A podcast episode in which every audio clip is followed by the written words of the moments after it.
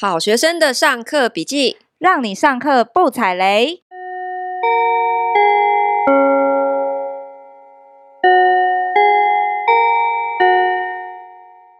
大家好，我是好学生 Ivy，我是麻瓜 Tody。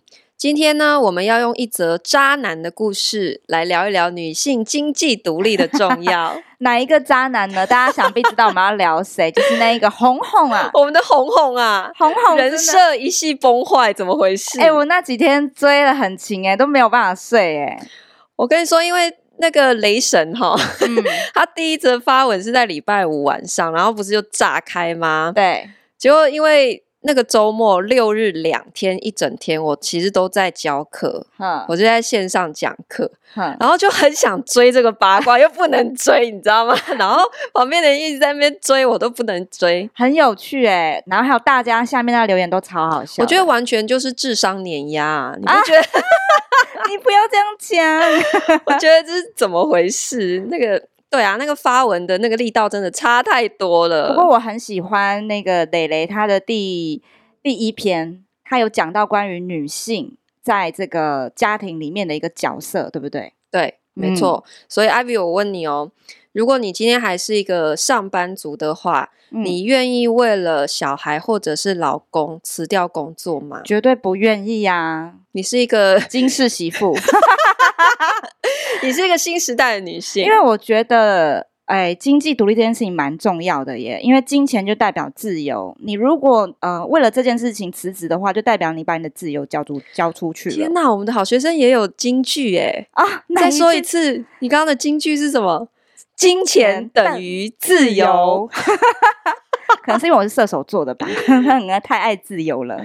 那所以你跟方尼哥现在的财务是是怎样？我现在跟他的状态呢，就是我们各赚各的，彼此都不知道自己互相的薪水叠对叠。哈？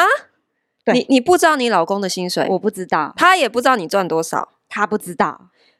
你们叠对叠到这种程度哦？对，就是我们都互相不不告诉对方彼此的薪水，厉害吧？那可是难道不会讨论吗？不会想要知道吗？其实我很想知道，因为他最近换了工作，我就是 只是悠悠压抑。我我不能问他，因为我问他他会问我，所以重点是你不想让他知道你赚多少。我为了保有我的自由，为什么我会这样讲呢？因为我会想到，就是因为我小时候太赤裸裸的让我的家人知道我赚多少钱，所以呢，我就会很难有自己的保有自己的塞卡这样子。哦，oh, 我从那一次之后，就是学习到，就是自己的钱还是要，就是不要告诉别人，钱不露白。只有 全世界只有你自己可以掌控你自己的财务。对，可是你难道不信任你老公吗？我没有不信任啊，但是我觉得两个人要生活的单单纯纯、舒舒服服，这一点倒是还是要守住了。讲钱就伤感情的。对，我不想要伤感情。我们彼此之间，如果你想想看啊、哦，如果他赚的比我多，我是不是心里就会觉得你要付多一点？那如果我赚的比他多，他是不是觉得说，哎，这点钱你付一下也 OK 吧？但我觉得不要有这样的心态情况之下，就是彼此都不知道，但是我们彼此都共同有一个账户，为彼此的啊，嗯、为我们的共同的家一起努力哦。所以你们还是有一个共同账户，对，我们有共同，就是说你们彼此赚的钱，你们并没有互相的分享，可是你们会去讲好说每个月大家呃每个人各自丢多少钱进这个共同账户，对对对，哦，这样还不错哎，嗯，比较公平。所以其实你们还是有一个对未来有一个共同的计划吧。对啊，所以你你们一起进入账户，可能你还有再去做呃，比方说用途的设定吗？你们是存一个账户，还是说，比方说会有不同的几个共同账户？这个是否未来要买房，或者这个是旅游，还是怎样？哦，我们有一个，我们只有丢在同一个账户，然后但是那个账户呢，我们都已经说好，说它有不同的用途，嗯，但是账记清楚就好了啦。但是我们现在目前是放在一个户头里面。哦，oh. 因为我个人也有个人的六个罐罐呐、啊，所以 你这样子我会有十二个罐罐，太多了，太多了。那我们的钱的分配是，oh. 呃，像买房子的头期款啊，还有未来小孩的基金啊，还有我们的旅游基金，我们有不同的用途。但是我会，嗯、像是我要跟他讲这一块的时候啊，他其实是很抗拒的、欸，哎、嗯，一开始他会觉得说，嗯、哎呀，我丢一万就够了吧，这样子一人。各丢一万就够了吧？但是你也知道，你要存头期款，或者是要支撑一个家里面的经济，你总共两万块，你怎么存钱？你可能、嗯、对不对？你可能就是呃呃那个房租缴一缴什么的就没了，好不好？嗯、所以呢，嗯、你我现在要教大家怎么挖老公的钱哦。怎么挖？就是你要把话讲清楚，你要好好的算给他听，哦、你不要只是嚷嚷的说家家用不够不够不够，你要数据化，也要佐证资料。不然他们听不懂哦。佐证资料是什么？就是你可能 可以问一下你附近的姐妹，大家 就是生小孩都要花多少钱这样子。所以我都有把，比如说手术费啦、月子中心要多少钱啦，甚至在我们可能共同想买在哪里的房子，头期款要多少，目前的房价是多少，一一都算给他听，告诉他。所以我们两个要一起存这些钱，不为过吧？我跟你要的钱也不是特别多，而且我们是一人一半，我没有要占你便宜。你也不要想说不丢钱，嗯，嗯，但是你是用一个非常就是理性、理性，然后数据化的方式去说服他。毕竟他是工程师，对对对，男生其实男性脑都是这样啦。你如果只是嚷嚷的，他其实听不懂，他只是觉得怪怪的。你是不是要卡我油？就我们一起来算嘛，这样子。对，一起来算。那我觉得这样的好处是彼此可以比较平等一点。我觉得其实我跟你的个性上面蛮像的，就是我也是一个。我我觉得，如果进入一个所谓的家庭里面，然后好像自己就失去了经济能力，会让我非常没有安全感。对，你看，像我上次分享那个，我差一点就嫁到 LA 的故事哦。对，我当时为什么拒绝？嗯，就是因为我没有办法想象我我在那样子一个人生地不熟的地方，然后我又没有。工作能力，嗯，我不知道我要做什么，然后我只生活里只有他，嗯，然后我的经济也要依赖他，嗯，我真的觉得这样的生活，我觉得太恐怖了。对，我也觉得这样太恐怖了。对，因为我觉得感情是会生变的，他没有保证一辈子的。哎，你你讲那个感情生变的这件事情，我要我要讲一个我朋友的故事，嗯。我有个朋友啊，他在生孩子之前也是在还不错的公司上班，嗯，然后呢，因为生了孩子之后，他在就是育婴留停的嘛，对，那育婴留停的期间呢，就是因为一次的大吵，他们吵什么？他们吵说，因为女生后来生养了孩子之后，她发现她很想再多一点时间。陪伴她的小孩成长，嗯，所以她就跟她老公提出了要求，就是还是说我把工作辞了，我就专心在家里带孩子。嗯哼，结果她老公就是大生气，说你我们要给小孩子未来好的教育，两个人都得赚钱，就她老公赚不够就对了。啊、对啦，你要这样讲也是啦，就是要求说要两个人都要去工作，嗯，你不能够在家里爽，他就是觉得他好像在家里爽，欸，所以他觉得他。最好是老婆也去上班，他们双薪家庭，然后再花钱请保姆，这样还比较划算。对，然后呢，因为呢，我的朋友还是觉得小孩的成长只有一次，他想好好陪伴他的小孩，他们就开始冷战。那冷战的期间呢，那老公就变了哦。以前老公就是没有那么小气，他后来就是。所有的花费都要一人一半，连奶粉钱、小孩的什么预防针的费用都要伸手说。比如说一罐奶粉八百，哎，嗯嗯，那个我刚刚先买了哈，你四百给我，这样。可是老婆育婴留停没有什么钱呐、啊，然后他也花了很多时间在照顾孩子。其实我觉得现在是不是好像小夫妻大概我我心目中哈好像可以分成三类哈，嗯，就是两个人的经济。财务情况分为三种，一种是说老公不希望老婆上班，好，可是他会给钱，而且给的很大方。没有这种人呐、啊，没有这种人吗？没有吧？给钱给的很大方，给的很够用的意思吗？哎、欸，连红红身价三十亿都不是哎、欸，对呀、啊，好像真的没有哎、欸。好啦，我们不能这样子。有啦有啦，其实有。我们有个朋友廖代，他就是廖代廖代，他就是属于大方的人。廖代叔是我们一个朋友的代号。对对对，好，他就是属于这种，对，很大方。他给对给老婆给很大方的这种，可是这种我就会在想说，他的太太是不是真的有足够的安全感？因为像我跟你，可能就不是属于这一类型的。对，就是我们会。拿人家的钱会觉得很不安，手软，还是希望自己有独立的能力，可以自己赚钱。对对，然后另外一种哈 B 类型就是，嗯，老公也是不希望老婆上班，嗯，然后自以为给很多，其实不够的哦。这个这应该很多吧？嗯，我们的上一辈应该蛮多这种的。为什么是上一辈？上一辈，因为上一辈还是存留着哦，比较大男人，嗯、呃，男主外女主内的这种想法，哦、所以他们会觉得啊，老婆就在家里面啊，我去外面赚钱，钱都给老婆嘛。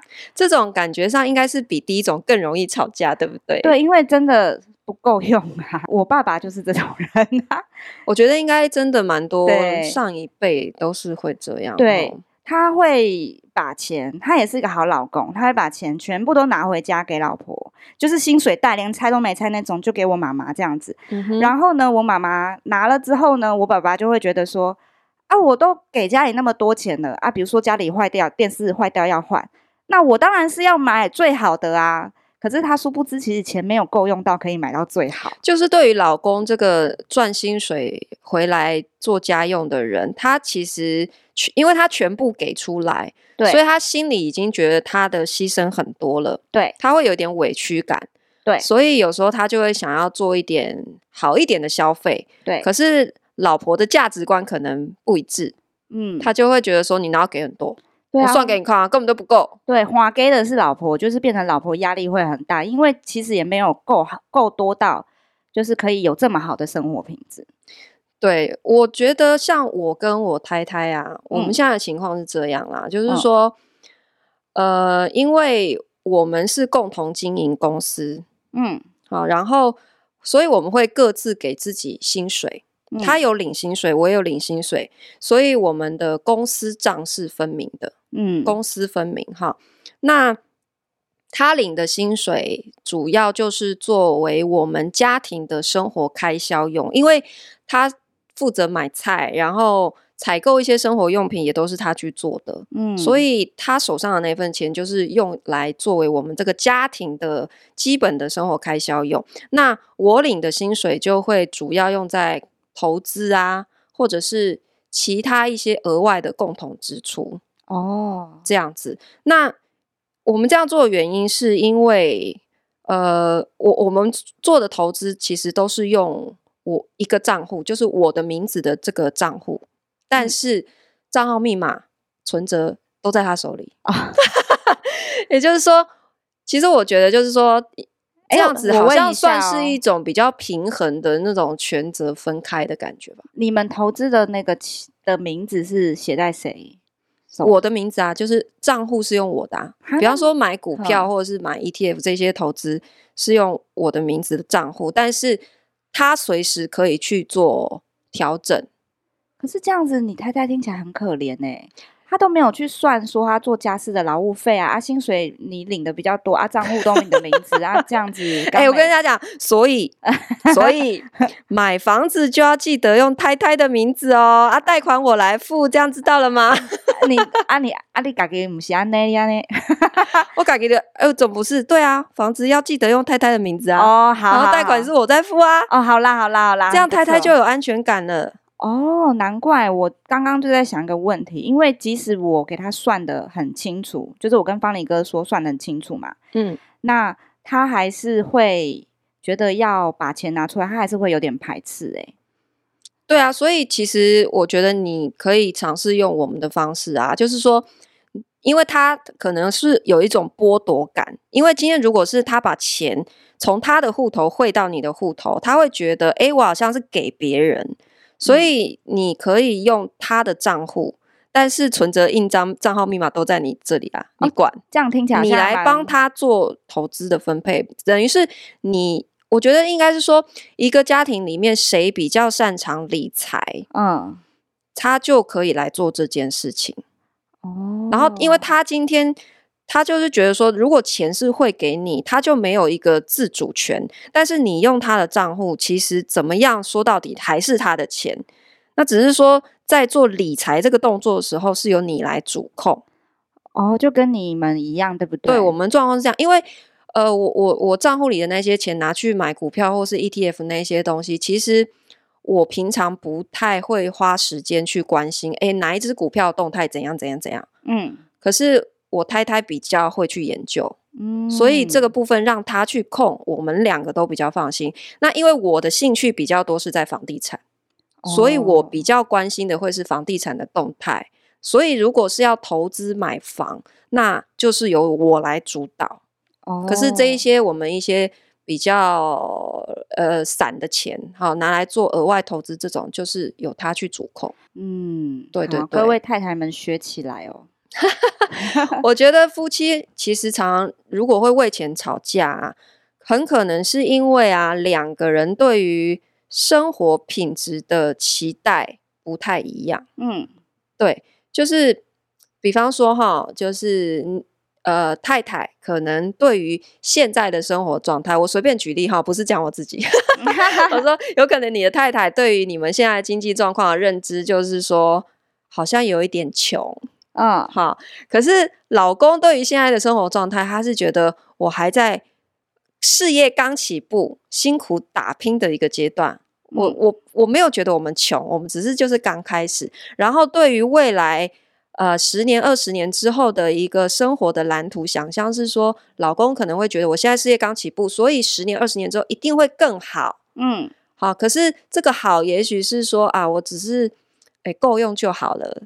这样子，嗯、可是老婆的期待有可能是我要过金钱无余的生活，我也我是要好还要更好，哦、就是彼此之间有可能他有一点认知的落差，嗯、这就会造成彼此争吵的一个来源。嗯，那我觉得。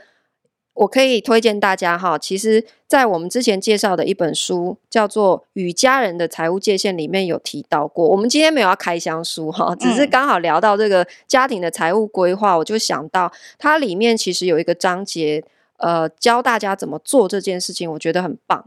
就是你们夫妻要一起建立一个金钱蓝图，怎么听起来很难？很简单，很简单，它就是。一个表格，哈，因为大家看不到，所以我先解释给大家听。就是说什么叫做金钱蓝图？呃，太太跟老婆每一个人都要填一张这个表。嗯，那这个表呢，基本上是一个嗯八乘五的一个表格，哈，八格乘五格，就是我我讲八格的意思，就是说它横向切分成八格。那这八格是什么？嗯，就是呃，你把。你人生每十年作为一个阶段，嗯，它就是一格，好，所以横向有八格，就是说你从零到十岁，你的一个生活状态是怎样，然后十到二十岁，二十到三十岁，这样子一直排到七十到八十岁，嗯，好，八格，当然你要做成十格，maybe 也可以，就是到一百岁这样。好，好，那直直的这一栏是什么？就是它分成。经济状态的五个栏位，就是从呃很奢侈到很穷困的五个等级这样子。那你们两个人就可以分别去打勾，说你觉得你在你人生的不同年龄层的阶段，嗯，好，你是属于哪一种经济状态？那也许哈，我们现在是假设是三十到四十岁好了，嗯，我可以先填这一栏。我觉得我现阶段的生活品质是属于。贫困哦，oh. 就是最低等级哈。然后你老公也填一个，他有可能跟你不一样哦，他有可能是第二等级，是在辛苦奋斗，可是不至于到贫穷啊。或者是老公可能是豪华奢侈。哦，对，然后你是贫困，然后你就会发现，哦，难怪他不努力，因为他觉得现在过得很好。没错，没错，你可以看出你们之间的差异，对不对？对，他把这个五个等级，他有一个定义，就是说豪华奢侈，然后丰衣足食，再来是舒适安逸，往下是辛苦奋斗，然后贫穷困乏。嗯，当然，这反正你就是五个等级，你可以自己去定义。嗯，那然后你做完这个表格，你就可以看出你们两两者之间对待生活的这种差异了。对，你们的理想状态，因为假设你们现在是都是三十到四十岁，我们零到十岁，好，十到二十岁，二十到三十岁这几个阶段，就是我们过去的经历。嗯，我们会根据自己的成长背景去回想说，诶，我小时候可能是过着很贫穷，然后我到了。可能二三十岁是在辛苦奋斗，那我对于我人生未来四五十岁到六七十岁，我可能希望不停的往上升，会一直到丰衣足食，最后甚至是豪华奢侈。嗯，每一个人对于未来的期待也是不一样，对于现在跟未来这两者你们之间到底有没有重叠？嗯你们之间的差距就是你们会不会吵架的关键。嗯，因为你们对待金钱的价值观，还有你们对于未来的憧憬不一样嘛，嗯。所以我很推荐哈，就是如果你到现在就是听完我描述还不是很理解，我就建议大家可以去买这本书《嗯。与家人的财务界限》，它里面有一个章节就在介绍说，呃，怎么样用金钱蓝图去找到夫妻之间对于理想生活的一个一个憧憬。我刚刚突然想到，就是我们不是有刚刚在讨论说，诶，丰衣足食跟舒适安逸差在哪？豪华奢侈跟丰衣足食又差在哪？嗯所以这些东西文字上面的定义有时候因人而异，所以或许你在跟你的另一半讨论的时候，你们可以加个数字。我觉得或许是个好对对对就是说，比方说我们两个去定义说，我们吃一顿两千块的牛排大餐，这样子叫做豪华奢侈，还是只是丰衣足食？对，就是让它更明明确确一点，不会说我的定义跟你的定义不同，然后两个人还以为很 match。对啊，然后做完这个金钱蓝图，才会发现哇，原来我们我们对于现阶段还有未来的生活憧憬差异这么大。嗯我觉得做这个表格真的蛮好，就是说，嗯，因为如果你们的那个对于未来的憧憬不一致的时候，你们就没有办法设定共同的目标嘛。对，然后有时候你可能会就会觉得，为什么我老公这么废，都不想要赚多一点钱？嗯，很有可能就是因为他觉得现阶段对他来讲丰衣足食啊。对啊，可是你觉得很穷，对，对对对，就是价值观观的差异，就是价值观的差异。好好再讨论一下这部分，找到中间的一个可以彼此都能接受中间点，这样。没错没错。好。然后最后我也建议大家，其实我觉得家庭的一个财务管理，其实你可以把家当成是公司来经营、欸。哦，就是跟你们一样吗？对我我我跟我太太的状况其实就有点像这样。嗯，其实因为我的理财课其实就是一直鼓励大家哈，你要改变你的财务体质，就是你要把你自己当成公司来经营。嗯那我觉得现在放在家庭里面来讲，你也可以把家庭当成一个公司来经营。哈，我指的是财务状况，嗯因为哈，你可以把对方当成是股东，嗯你们夫妻俩都是这个家这间公司共同的股东。嗯好，那不管谁赚钱，赚钱进来的人呢，你就把他视为，哎，这个人是负责业务单位，嗯是负责赚钱哈。然后持家的这个人，他就是公司的后勤部门，嗯，啊，小孩就是一个赔钱的投资。哎，什么啊一？开始就确定亏损一千五百万没，有？吧？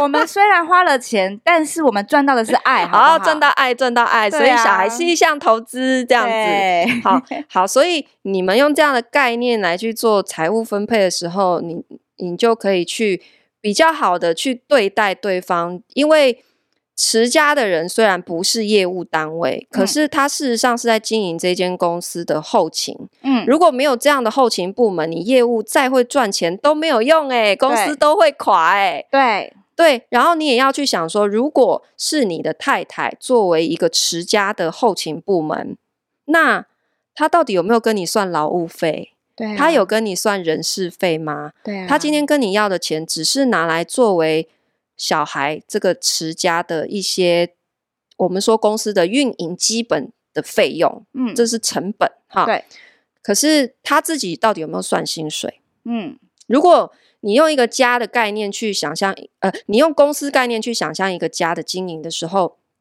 你也许会比较能够认识到持家的这个人对于家的付出，其实都是他是有报酬的，他嗯应该要计算报酬。对，大家不知道有没有看过一个日剧叫做《月薪娇妻哦，这个很很有趣哎》，，对不对？他就是说每一样劳务都有报酬，对他虽然一开始只是说，哎，你是假装的老呃假装的太太，好、嗯可是我每个月付你薪水，那你就是帮我持家，你帮我烧饭做菜，然后他是不是用小时在计费？对，对，所以持家的人其实对于这个家的付出，你应该要把它视为，不管他今天是不是在公司里面，他在公司里面付出劳动力，他就可以领薪水。那为什么在家他为这个家付出却没有领薪水？对，没错，如果他没有跟你领薪水，那你应该要很谢谢他。没错，他等于是无偿，只是因为爱在做这件事情，可是不代表是应该的啊。嗯，那我觉得用公司的营运来看待这件事情的时候，也许你对待呃金钱的想法会比较大方一点，你就会认知说，任何一个负责后勤部门的人，他的劳务都是有代价的。我还反而蛮鼓励大家可以费用化这个支出，诶，就是你的，嗯、如果你的另一半真的就是帮忙打扫家里啊，你请一个打扫阿姨，看多少钱就多少钱算给他嘛。对，你们的财务报表应该就要把这些费用都算进去，对你就拉出来，你就知道，哇，你太太自己做这件事情到底是帮你省多少钱？对，那你是不是？把要付给外人的钱拿来付他也是应该的。对啊，付给他也是应该。那你如果好啦，你如果不愿意付啦，你觉得太贵，那你拿去做啊，我付你嘛，就是你自己把你自己算进去嘛。对啊，你不能说哎、欸，老婆跟你说我今天买菜花多少钱，然后你就以为桌上的这碗鸡汤只有买鸡的钱，就直接变出来，那你就直接变出来 买买自助餐就好了，好吗？对，可是你都没有把老婆花时间煮。炖这一锅鸡汤，还有什么切菜这一些的时间都没有算进去，请你算进去，然后对，真的不要只是说谢谢你给钱，给钱 才最实际的好不好？真的钱好吗？对啊，真的，我们不是那个就是随随便便把被当佣人看这样子，真的真的哈，我觉得这样子 又把自己我，我觉得今天我们讲的 其实已经就是跟性别无关了，不管你是男男女女组成的家庭哈，只要你们是。呃，要相伴一生的伙伴啦、伴侣啦，我觉得都是应该用这种比较平等的关系去对待，才会持久哦。对，要把钱算清楚哦。对，不要想说讲钱伤感情，讲清楚才不伤感情。好，好，我们今天既然聊到财务这件事情，我们来回答一下。呃，粉丝的留言问的一个问题，嗯，他问方怡婷问说，你们有上过财务报表分析课程吗？经营公司需要有财会或会计的知识吗？还是你有什么课程可以推荐呢？我自己经营公司，我的心得其实是，就是我都是做中学耶，嗯，我没有特别去上什么财会的课程，嗯，可是我会一直去请教我的会计师。哦，oh. 我推荐大家就是最好的方法是请教你的会计师，因为公司规模不同，其实你需要的那些财务报表报表都是不一样的。嗯，就是小公司适合的一种财务做账的形式，跟大公司其实是完全不一样的。嗯，那你去上这些财会的课程，它一定是教你最大套、最完整的。可是如果你今天只是比方说一人公司、小规模经营，其实会太复杂，不见得适用。嗯嗯，那会最适合你的情况，一定是你找了一个会计师事务所帮你记账之后，然后会计师根据你公司的营运情况帮你做的账。这个时候他会要你配合嘛？那你要提供发票或什么什么的，他就会教你，你就可以从里面学到最适合你的。哦，这是我推荐的方式哦，分享给你。由做中学哈，对对对。好，那今天聊的这个主题呢，我也想要知道大家都是怎么做财务呃家庭财务规划的。那希望大家一起留言分享，告诉我们还有没有其他的方式，告诉我们说你现在跟你的伴侣都是用什么样的财务分配，你们都是怎么样一起理财的？对，欢迎分享给我们哦，大家可以讨论讨论。那我们今天就分享到这边喽，下课喽！噔噔噔噔噔噔噔噔噔噔噔噔噔噔噔，布布。